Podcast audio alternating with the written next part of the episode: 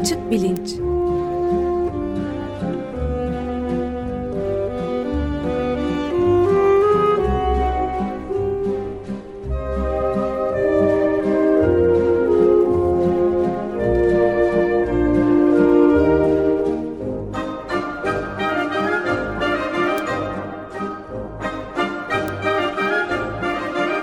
Güven Güzeldere ile bilim ve felsefe sohbetleri.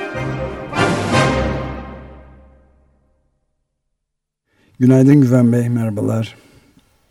Günaydın Ömer Bey. Günaydın Güven Bey, merhaba. Canım, günaydın, merhaba. Evet, yeni yılın ilk programlarında geçen yıldan kalan bir şey psikoloji tarihi üzerinde konuşuyorduk. Bilişsel devrim ve oradan da evrilerek bilişsel nörobilime evrilmiş bir durum var. Ee, bunun üzerinde biraz daha tarih meselesini biraz daha konuşup bitiririz diye söylemiştiniz. Evet, yaklaşık iki aydır neredeyse psikoloji tarihinden e, bahsettik. Fakat arada e, başka konular da e, dahil oldu e, sohbetlere. E, psikolojinin, deneysel psikolojinin ilk e, ekolü olan e, deneysel psikoloji kendisini e, kurumsal olarak felsefeden ayırdıktan sonra 1800'lerin ortasında e, kendi kendini tesis ettikten sonra ortaya çıkan e, içgörü okulu vardı. Fenomenal bilinçci e, içgörü yöntemiyle, introspeksiyon yöntemiyle çalışan.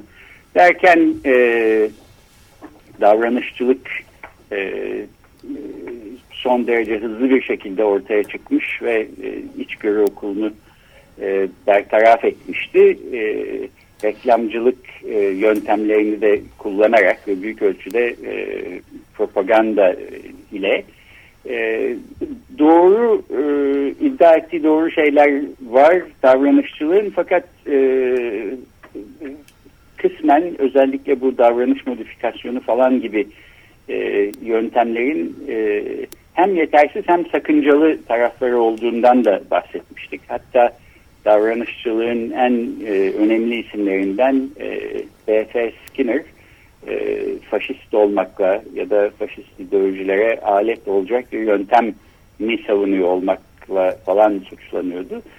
E, fakat e, davranışçılığın sonunu bu tür ideolojik e, suçlamalardan ziyade e, bilimsel olarak yetersiz e, kalması getirdi. Burada da en büyük rolü e, o zaman çok genç bir dil bilimci olan Noam Chomsky oynamıştı. E, davranışçılık insan davranışının tümünü e, insanın dışında yer alan uyaranlarla insanın buna verdiği e, cevaplar ya da tepkiler e, yani stimulus response diye geçen uyaran cevap e, eşleşmeleriyle açıklayabileceğini iddia ediyordu. Bir tek insanların değil bütün canlıların da aslında davranışlarının böyle açıklanabileceğini iddia ediyordu. E, Chomsky e, Skinner e, dil konusunda da davranışçı bir kuram geliştirmeye çalışıp e, dilsel davranış diye Verbal Behavior diye bir kitap yazdığı zaman e, bunun e, uzun ve e, çok e, kitabı perişan edecek e, kuramsal açıdan bir e, kritiğini yazdı ve yayınladı 1959 yılında. Orada e, dilin e, yalnızca e, dışarıdan gelen uyaranlar ve bizim buna verdiğimiz cevaplarla açıklanamayacak kadar komplike bir şey olduğunu, dili açıklamak için bir takım içsel mekanizmalara e, ihtiyaç duyulacağını, bu mekanizmaların bir kısmının da e, doğuştan itibaren e, bizle beraber dünyaya geliyor olması gerektiğini, e, insan zihni eğer bir e, bez, beyaz boş tahta şeklinde e, ortaya çıksa e, hiçbir zaman dil öğrenmenin mümkün olamayacağını e, yine dil bilimden gelen veriler ışığında gösterdi. E, bu e, Skinner'ın hiçbir zaman e, cevap veremediği bir eleştiri olarak kaldı ve e, Cognitive Revolution denen bilişsel devrim diye geçen e, bir hareketinde aslında e, belki fitilini ateşlemiş oldu. 1950'lerden itibaren, 50'lerin sonundan itibaren e, bilişsel devrim yani e, insan davranışını ve insan zihnini açıklamak için yalnızca e, uyaranlara ve bizim buna verdiğimiz tepkilere bakmanın ötesinde bakmaktan ziyade hatta e, bunları fasilite eden e, içsel mekanizmalara e, bakmak gerektiği e, temasıyla bu varsayımla bunu merkeze oturtarak e, ortaya çıktı.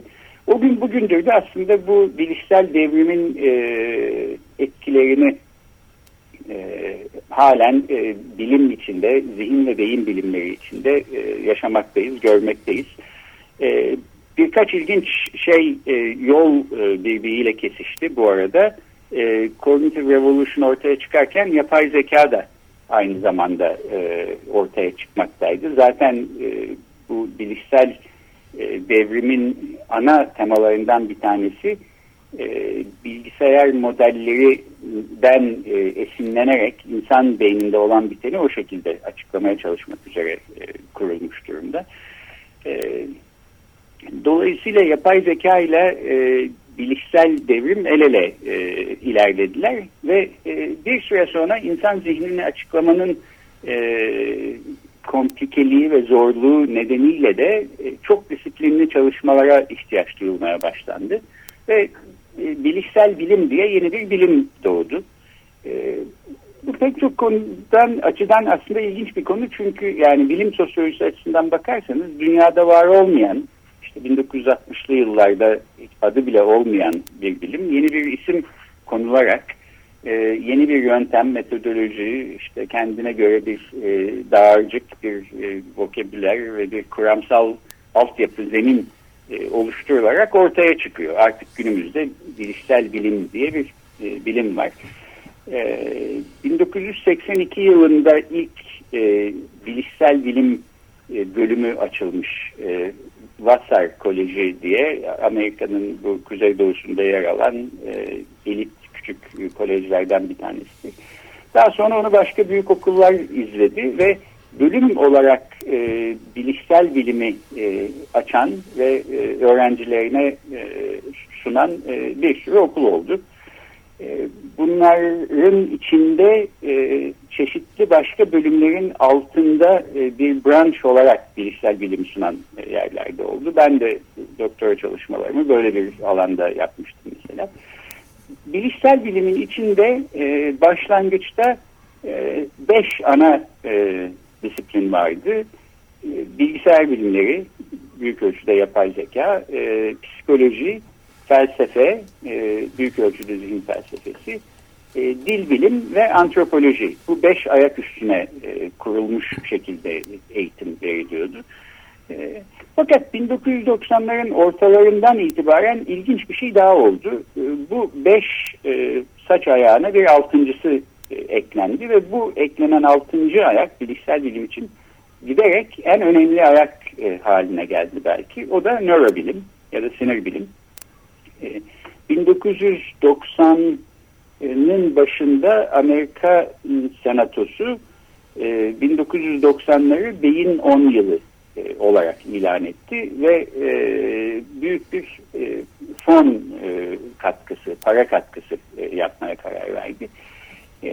Aynı zamanda beyin görüntüleme teknolojilerinin de e, gelişmesi ve beynin içinde olup bitenlere yani dışarıdan e, kafatasının üstünden hiçbir şekilde aslında göremeyeceğimiz ya da anlayamayacağımız ya da davranışçılığın e, yalnızca uyaranlar ve ona verdiğimiz e, tepkileri e, ölçmeye çalışırken elinde olmayan e, bir e, deneysel e, e, araç gerece sahip olmuş şekilde e, insanların içlerinde e, neler olup bittiğini görür hale geldik. E, beyin bilimleri birden e, büyük bir ilme kazanarak e, müthiş bir atılım yaptı e, ve 2000'li yılların başından itibaren yani 20. yüzyılın ilk yarısına en azından hali hazırda damga vuran, damga vurmakta olan e, bilim haline geldi. Beyin bilimleri e, tabii e, çok yıllardır aslında ortalıkta vardı ama genellikle e, fizyolojik açıdan e, ya da e, hücre düzeyinde e, çalışılan e, bir durumdaydı. E, beyin bilimlerini e, yapay zeka ve bilişsel bilimlerle e, bir araya getirdiğimiz zaman ortaya e, kognitif nörobilim ya da bilişsel e, sinir bilim denen e, yeni bir alan çıkmış oldu. Böylece hem bilişsel bilimin içine e, nörobilim eklemlenmiş oldu hem de nörobilimin kendisi nörolojiden farklı olarak, nöroşirurjiden farklı olarak, e, sinir sistemini çalışan nörofizyolojiden farklı olarak e, otonom, yeni, e, gelecek vadeden ve çok heyecan uyandıran bir e, yeni bir alan e, olarak belirdi. E, o gün bugündür de e, bence e, en ilginç e, işlerin e, başında, bilim alanında e, ortaya çıkmakta olan en ilginç işlerin başında bu e, bilişsel nörobilim alanında yapılan işler geliyor. Bu te ee, teknolojinin rolü e, ne oldu bunda? Yani beynin belli bölgelerinin aydınlatması denen e, sistemin gelişmesinde e, önemli rolü olduğu söylenebilir mi bunun? E, tabii söylenebilir. E, bir birçok açıdan söylenebilir. Biraz aslında şimdi ondan konuşmakta fayda olabilir. E, beyin bilimleri e, zaten e, epey eski bir zamandan beri yani neredeyse 100 yıldan beri yapısal bir takım görüntülemeler yapıyorlardı. Yani e, siz röntgen cihazıyla e, işte bir insanın kemik yapısına baktığınız zaman e, vücudunun içinde dışarıdan e, çıplak gözle göremediğiniz bir şeyi görmüş oluyorsunuz. E, benzer şekilde yaklaşık 100 yıldır e, beynin içindeki e, vasküler sistemi, e, damarların e, mesela anatomik e, durumunu e, benzer yapısal görüntüleme yöntemleriyle görmek mümkündü. Ama e, belki e, kognitif sinir bilimi e, böyle bir devrim halinde e, çağ atlatarak e, önümüze getiren şey bu yapısal görüntülemenin yanında fonksiyonel e, görüntülemenin, işlevsel görüntülemenin de mümkün e, olması oldu. Yani yapısal görüntülemeyle bugün işte İstanbul'da mesela e, yüzlerce MR makinesi var. E, büyük ihtimalle aslında gerekli gereksiz e, kimi zaman e, gereksiz olduğu halde işte herkese gidip bir MR çak, çekti e, gel diyorlar. E, bu e, MR makineleri e, yapısal görüntüleme veriyor. Yani sizin beyninizin içinde mesela e, bir e, yabancı bir doku hücresi ya da olmaması gereken tümör olarak e, nitelendirilebilecek bir e, öbeklenme varsa bunu görebiliyorsunuz. E, ama beynin hangi anda gerçek zamanda ne yaptığını e, yapısal görüntülemeyle göremiyorsunuz. Onun için işlevsel görüntüleme gerekiyor. E, işlevsel görüntüleme yapabilen e, MR cihazları e, bir Bilkent Üniversitesi'nde vardı. E, İstanbul'da da ilk bu cihaz İstanbul Üniversitesi'nde e, geçen sene Mayıs ayının sonunda açıldı. Hatta Hemen ardından e, Profesör Doktor Tamer Demirelp'i konuk etmiştik programımızda. Bu e, görüntüleme merkezinin açılmasında ön ayak e, olmuş olan, çok emeği geçmiş olan bir bilim insanı olarak. E, fonksiyonel görüntüleme birkaç şekilde oluyor. E, büyük ölçüde beynin daha aktif e, olan noktalarında e, yani siz bir işle uğraşırken, bir şeye bakarken ya da bir problem üstünde düşünürken e, bilişsel bir e, angajman içindeyken beyninizin bazı yerlerinin diğer yerlerinden daha fazla aktif olacağı. Dolayısıyla beyninizin o yerlerinin o işi yapmaktan yapmakta daha büyük sorumluluk aldığı e, düşünülebilir. Bu varsayımla hareket ettiğimiz zaman beynin e, belli durumlarda nerelerinin daha aktif olduğunu e, nasıl görebiliriz? E, mesela beynin daha aktif olan e, yerine daha çok e, kan akışı oluyor ya da e, kan o bölgelerde e, daha fazla e, o, o bölgelerdeki kanda daha çok oksijen kullanılıyor. Böyle bir varsayımdan başladığımız zaman e, eğer e, beynin içindeki e, kanın oksijen oranını ölçebiliyorsak e, iyi kötü e, işlevsel bir görüntülemede yapabiliyoruz demektir. E,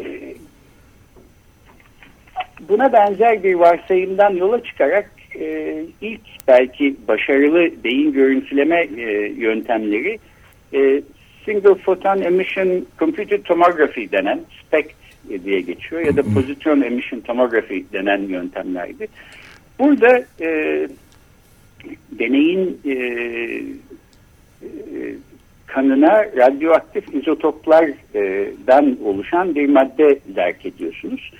E, beyninin neresi daha aktifse e, bu izotopları dışarıdan e, radyoaktif olmaları nedeniyle izleyebildiğiniz için e, izotoplar nereye gidiyor? E, beynin daha aktif olan yerlerindeki e, e, konsantrasyona bakarak e, bir fikir sahibi oluyordunuz.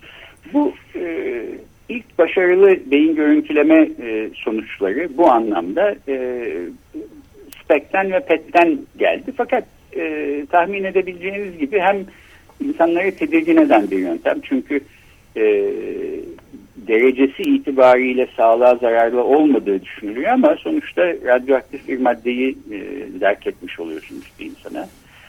E, ikincisi saatler alan e, bir e, prosedür. E, invasif de bir e, prosedür. Kolay bir şey değil bunu yapması. E, dolayısıyla e, fonksiyonel MR ortaya çıktıktan sonra yani e, bir manyetik alan yaratarak bir makinayla içine soktuğunuz bir insana e, herhangi bir şey zerk etmek zorunda kalmadan e, beyninin içindeki oksijen dağılımına bakmanız mümkün olduğu zaman e, çok daha hızlı bir şekilde e, deneyleri yapmak mümkün. Nitekim e, en e, popüler, en çok kullanılan beyin görüntüleme yöntemi şu anda e, bu işlevsel e, MR. Ama onun yanında beynin elektriksel e, e, e aktivasyonuna bakan e, EEG denen elektroensefalografi e, bir yöntem var. Ya da e, optik görüntüleme diye bir yöntem var. O da e, yine e, oksijen dağılımına göre beynin değişik yerlerindeki e, e, kanın ışığı değişik şekillerde kırdığı e, varsayımından e, yola çıkıyor. E, sonuç itibariyle e, bugün e, elimizde var olan beyin görüntüleme teknikleri e, eminim bir 50 sene sonra e, çok komik ve işte e, bizim çocukluğumuzda seyrettiğimiz uzay yolu e, kadar e, demode gözüken şeyler hale gelecek. 100 sene sonra daha da öyle olacak filan. Ama e, bir anlamda bu bilişsel devrimi gerçekleştiren e, ana ayaklardan bir tanesi e, bu, bu görüntüleme teknolojilerinin gelişmesi oldu. E, şöyle de aslında çok önemli bir e, noktayı da e, kısaca belirteyim. E, beyin görüntüleme tekniklerinin gelişmesi bilimde, e, nörobilimde, beyin bilimlerinde, e, psikolojide, felsefede e, pek insanların yanına yaklaşmak istemediği, tabu olarak neredeyse görülen bir takım e, aslında ilginç konuların çalışılmasına da e, bir ehliyet e, sunmuş oldu. E, bunlardan bir tanesi mesela e, hipnozdur. E, hipnotizma çok e, ilginç e, bir fenomen ve bence bilimsel olarak e, çalışması da çok ilginç bir e, fenomen. Bunu e, bilimsel olarak e, çalışmış birkaç insan var. Bir tanesi e, şans eseri Stanford Üniversitesi'nde hocaydı. Ben de şans eseri bir dersini alıp e, öğrenme e, şansına ve şerefine erişmiştim. Ondan sonra bir parça daha çalıştım. E, hipnotizmada e, transa e, getirilen e, denekler e, yalnızca e, sembolik bir e, yöntemle yani konuşarak e, bir şeyler önerilerek kendisine getirilen e, denekler çok ilginç e, davranışlar sergileyebiliyorlar. Fakat e, buna uzaktan baktığınız zaman e, bir insan gerçekten hipnotize olduğu için mi öyle davranıyor? Yoksa acaba e, belki sizi kırmamak için mi öyle yapıyor ya da rol yapıyor ya da öyle yapması hoşuna gittiği için mi öyle yapıyor? E, yani siz bu insana şimdi kendi isminizi unutacaksınız diye bir şeyde bulunuyorsunuz mesela hipnotik öneride. Ee, daha sonra isminiz neydi diye e, sorduğunuz zaman başka insanların önünde hatırlayamıyor. Ama gerçekten mi hatırlayamıyor yoksa hatırlayamıyor gibi mi davranıyor? Ee, bunları tesis etmek dışarıdan bakarak mümkün olmadığı için hipnotizmanın aslında bir hokus pokus göz bağcılık işi olduğu ve e, bilimsel olarak vakit kaybedilmemesi üstünde çalışarak e, düşünülürdü. Genel görüş buydu. Ama şimdi mesela insanları beyin görüntüleme cihazları içinde e, hipnotize ettiğimiz zaman hipnotize edilmiş birisinin e, size verdiği cevapla hipnotize edilmemiş birisinin verdiği cevap arasında ciddi bir beyin aktivasyon e, diferansiyeli farkı e, gördüğümüzde e, uzaktan bakarak e, doğru mu yoksa göz bağcılık mı olduğuna e, karar veremediğimiz şeylerin e, böyle bir sinir bilimsel altyapısı olduğunu da görmek mümkün oluyor. Evet. Bu da e, sinir bilimcilerin mesela işte hipnotizma gibi hiç kimsenin yanına yaklaşmak istemediği bir konuyu e, çalışır, e, çalışabilir hale gelmesine e, yol açtı. Bu açıdan da bu teknolojilerin e, bilimde böyle ufuk açıcı bir etkisi olduğunu düşünüyorum. Evet Güven Bey ben şeyi sormak istiyordum. Hipnotizma dediğimiz zaman kişilerin telkine açıklılığı ya da kapalılığı gibi bir durum söz konusu. Bunu bilimsel olarak ölçebilmenin bir yolu var mı acaba? Ee, var evet yani e, beyin görüntüleme biraz da tam aslında bunu sağlamış oluyor. Ben mesela e, doğru herkes e, telkine aynı derecede açık değil. E, diyelim ben seni ve Ömer Bey'i e, hipnotize etmeye çalıştım ama sen telkine daha açık bir e, kişisin. E, ikinize de e, şimdi elinize bir iğne batıracağım e, ya da bir, bir küçük elektrik şoku vereceğim ama hiç canınız acımayacak, e, hissetmeyeceksiniz bile diye bir telkinde bulundum. E, ikinize de verdim bu şoku ya da iğne batırdım e, ikinizin de eline. İkiniz de mesela e, buna bir tepki vermediniz. Sanki bir şey olmamış gibi davrandınız. Ama gerçekten e, canınız acıdı mı acımadı mı e, bunu bilmemin dışarıdan bakarak e, bir imkanı yok. E, sen telkine açık birisi olduğun için gerçekten canın acımamış olabilir. Ömer Bey ise e, tepki vermek istemediğinden canı acımamış gibi gözükmüş olabilir canı acıktığı halde. Halbuki ben e, bunu beyin görüntüleme yöntemiyle e, anlayabiliyorum. Tam da aslında bu konuda bu ağrı ve acı konusunda e, hipnotizmanın kullanımıyla ilgili bir sürü beyin görüntüleme çalışması var.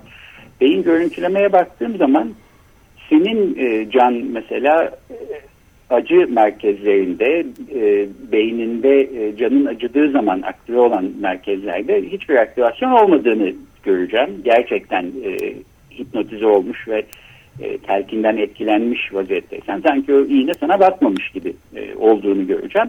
Bu zaten hipnotizmanın gerçek bir fizyolojik etkisi olabildiğini gösterebilen e, veri. E, Ömer Bey'in beynine baktığım zaman ise aslında acı merkezlerinde bir aktivasyon olduğunu yani aslında canının acıdığını ama bunu çaktırmamaya çalıştığını görmüş olacağım. Böylece tabii insan şeyden de belki e, biraz tedirgin olabilir. Bu beyin görüntüleme yöntemlerinden e, kaçış yok mu? Beyin görüntülemenin güneşi altında saklayabileceğimiz hiçbir şey kalmayacak mı? E, günün birinde kalmayabilir. Yani beyin görüntüleme e, yöntemleriyle beynine baktığınız bir insanın e, en içindeki gizlemeye saklamaya çalıştığı e, duygular, düşünceler dahil olmak üzere en içindeki en gizli şeylerini bile aslında e, dekodluyor olabilirsiniz. Kodunu çözüyor olabilirsiniz. Müdahale edebilir miyiz Ama, peki? E, o günlerden çok uzağız. Onu, onu deyip bitireyim en azından. E, beyin görüntüleme metodları çok e, kaba e, o, o incelikten çok uzakta bir e, şekilde çalışıyorlar. Dolayısıyla bizim en azından kendi hayatımız içinde e, endişe etmemize çok gerek yok. Evet şey de ilginç aslında yani e, bu empati nöronlarının da keşfedilebilmesi bu görüntüleme yöntemiyle bayağı devrim niteliğinde bir şey olarak bunu daha önce de kısmen konuşma fırsatımız olmuştu Fransız Deval'in e, şey paylaşımcı evet. e, şeyleriyle beraber primatlarıyla beraber evet, evet yani aynı aynı nöronlar e, aynen nöron. konusunun da e, e, bilimsel açıdan kabul görmesinin e, etkenlerinden bir tanesi bu beyin görüntüleme e, e, nin e, mümkün olmasıydı. Aslında Türkiye'de e, Özyeğin Üniversitesi'nde çalışmakta olan bir bilim insanı var. Ayna nöronlar üstüne e, tezini yazmış olan e, kendisini açık bilince davet etmiştim. Bir tarih bulamamıştık fakat e, yeniden bu davetimi yöneleyim. E, belki birkaç hafta içinde e, ayna nöronlar konusunda da böyle bir uzmanla konuşmuş oluruz. Evet çok bir ilginç de, olur. şunu söyleyeyim. E, geçen programda da bahsetmiştim. E, cep telefonlarının beyin tümörleri üstüne e, korelasyonuyla, etkisiyle hatta ilgili bir e, nispeten yeni bir çalışma yayınlanmıştı. Bunu da e, konuşmak istiyoruz. Gündemi değiştirecek bir başka e, değişiklik olmazsa e, bu araştırmayı benim dikkatime sunan ve programda da e, konuk olarak e, gelmeyi kabul eden Doktor Şenol Ayla'yı e, e, açık bilince e, e, konuk edip bu, bu meseleye de yakın bir zamanda bakalım istiyorum. Çok iyi olur tanırız da kendisini çok yakından. Evet. Peki çok teşekkür ederiz. Burada bitiriyoruz. Çocuk tarihini böylece şimdilik e, bitirmiş olalım. E, bir noktada yapay zeka konusuna e, döneriz diye düşünüyorum. O zaman belki yine temas eden ortak noktalara e, herhalde değineceğiz. Ama e, şimdilik bu tarih e, bölümünü böylece kapayalım. Peki çok teşekkürler. Görüşmek üzere. Görüşmek üzere. Hoşçakalın.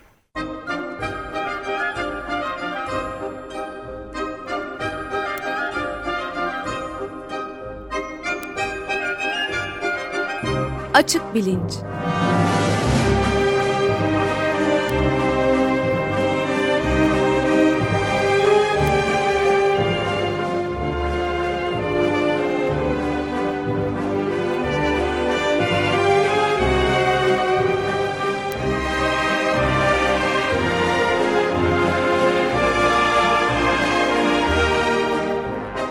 Güven Güzeldere ile bilim ve felsefe sohbetleri.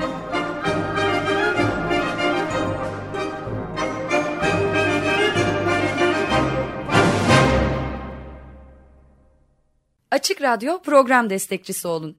Bir veya daha fazla programa destek olmak için 212 alan koduyla 343 41 41